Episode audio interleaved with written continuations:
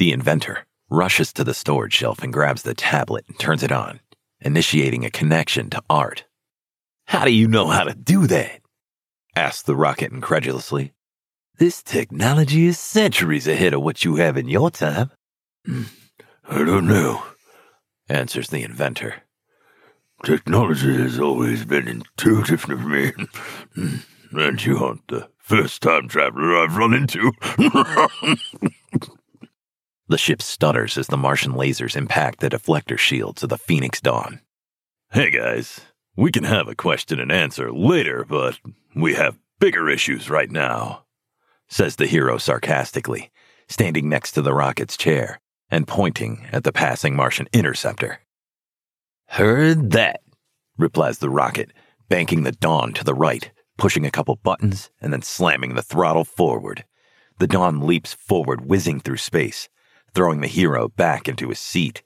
Sir, previous calculations show that the Dawn will not be able to outrun the interceptors, says Art.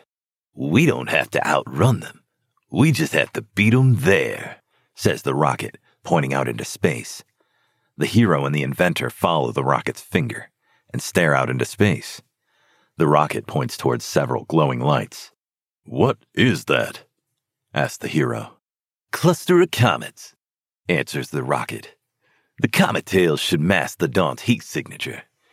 I might get a better shot with these cannons and give you a little more time to get the gun pod back online. The bright lights quickly grow larger as the Phoenix Dawn hurtles towards them. Green lasers fly around the Dawn as the rocket expertly twists and turns around the incoming fire.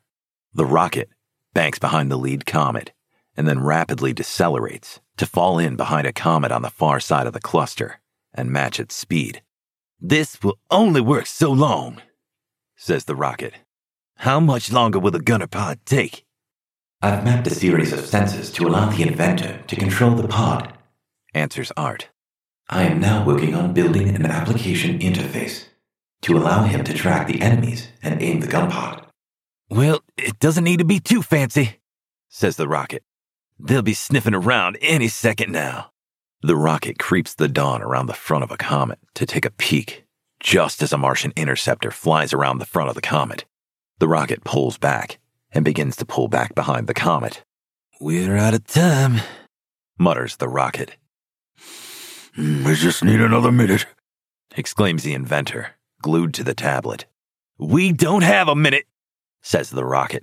The sheer intensity glows on his face. He takes a deep breath, his knuckles white on the stick.